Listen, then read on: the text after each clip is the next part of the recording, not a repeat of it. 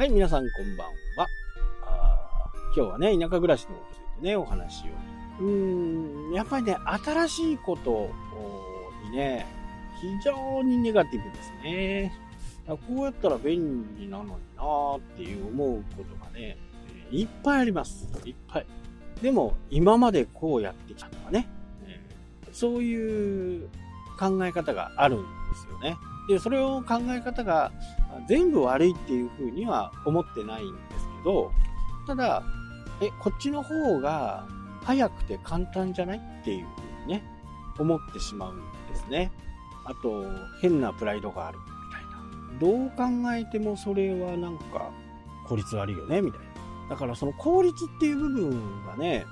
今後の日本にとっても非常に重要なキーポイントだと思うんですけどね。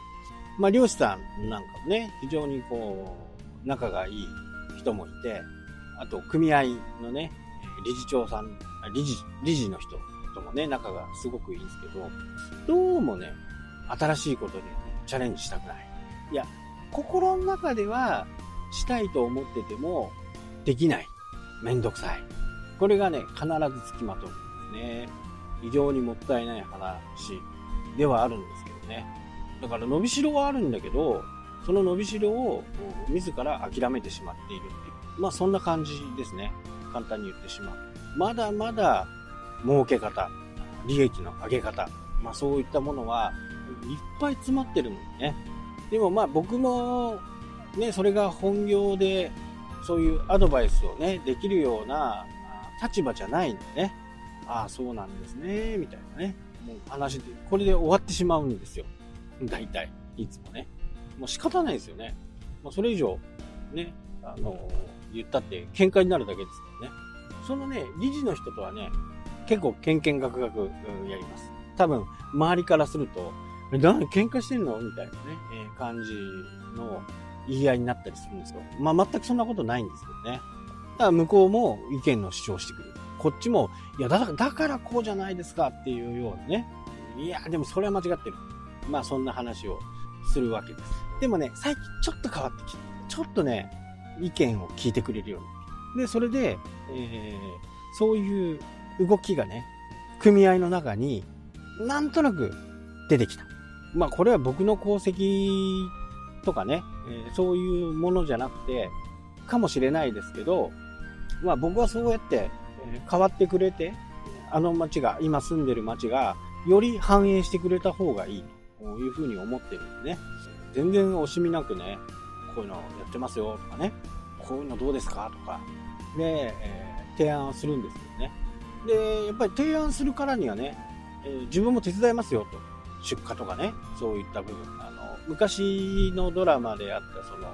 組合からね、なんかちょっと離脱して、そこで魚の宅配ね。やってるような確かドラマがあったと思うんですけど、まああんな感じもね全然できるんですよ。で、漁から帰ってきてその網で取れた魚で出荷できない魚も本当に多いんですよね。それこそネット販売で行われているね訳あり品みたいな、あんな感じ、ちょっと傷物みたいなね、ちょっと網の傷が入ってるからこれは市場には出せない、市場には出せない、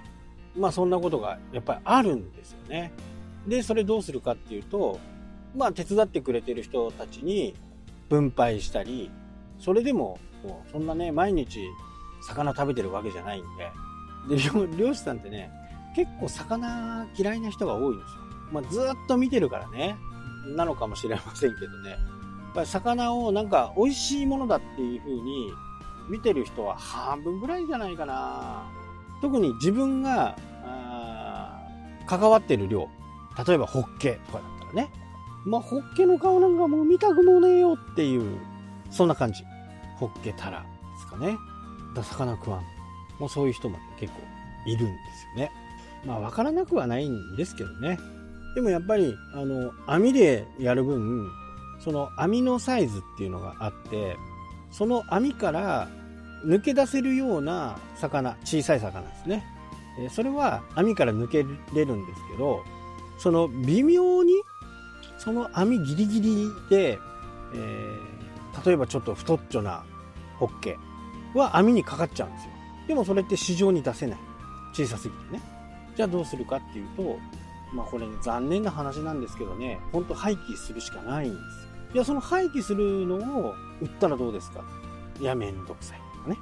そうなるんですね。まあ、これが今僕の中のジレンマですね。ほんとね、漁師さんにもね、マナーのある人、マナーの悪い人いるんで、これダメって言ってそのまま海にね捨てちゃう人もいます。その沖合じゃなくてね、本当に港に帰ってきてバンバンバンバン捨てる人、まあ、そういう人もね本当にいるんですよね。だから釣り人がね、今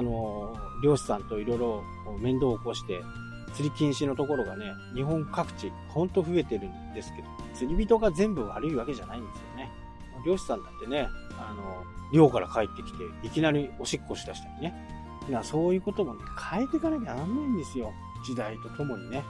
昔はこうだった、だからそれは昔でしょ、今は違うんよっていうね。あとコーヒーとかね、缶とかあるじゃないですか。平気でこう海に捨てちゃう。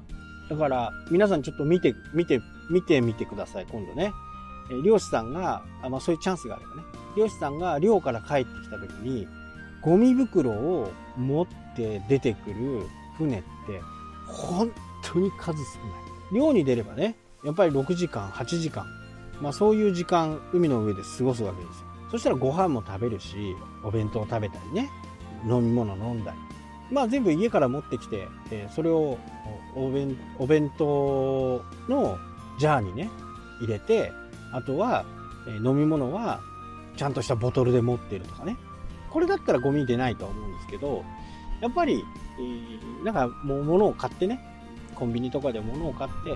まあセイコーマートでね物を買って。それを持ち込んで漁して漁の合間に食べるわけです。漁って言ってもね、一番初めにこう網を刺して、それから魚が入るまで待つんですね。だから出船はだいたい午前1時とか午前2時ぐらい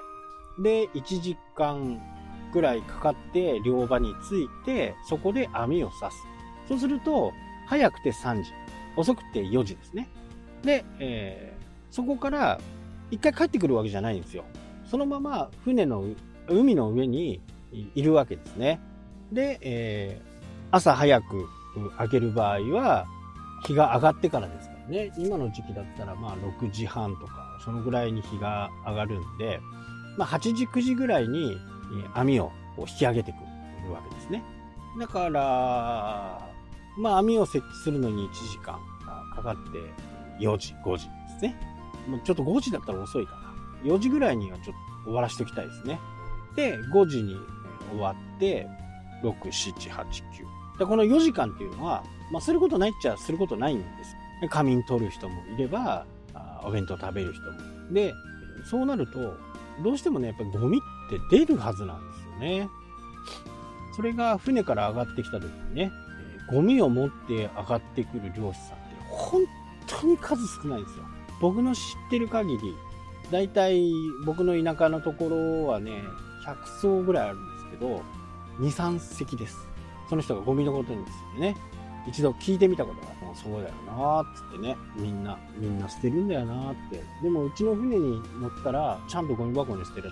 という指導はしてるんだよってね。だから感じているんですよ。漁師さんとか船員の人も。海にゴミを投げちゃダメだっていう。多分子供でもわかると思う。まあそれができないっていうのがね、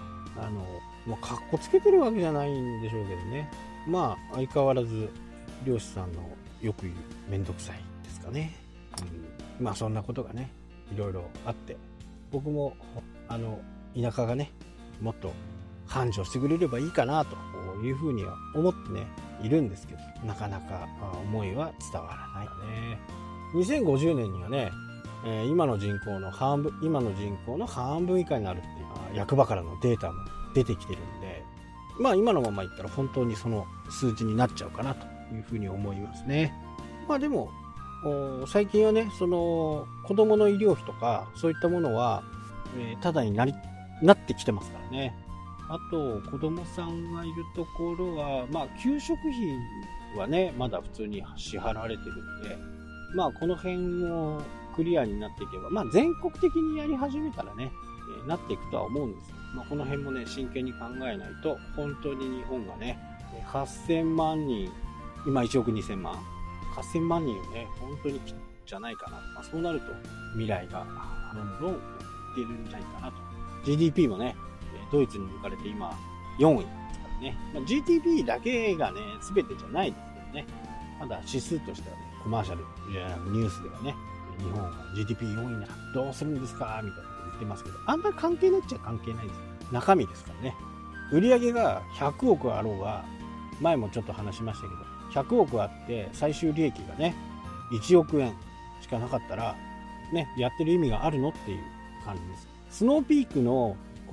昨年度っていうかな、まだ多分決算で3月だと思うので終わったのかな、最終利益がね100万円だった。まあそれにはねいろんな理由があるんでしょうけど、売り上げがどんなにあったとして問題は最終利益と、企業においてはねそんな感じなんで、だから GDP1 人当たりのね国民総生産がどうであろうと、もっと細かい数字を見ていかなきゃダメなのかなというふうには思っています。はい、というわけでね今日はこの辺で終わりになります。それではまた。したっけ。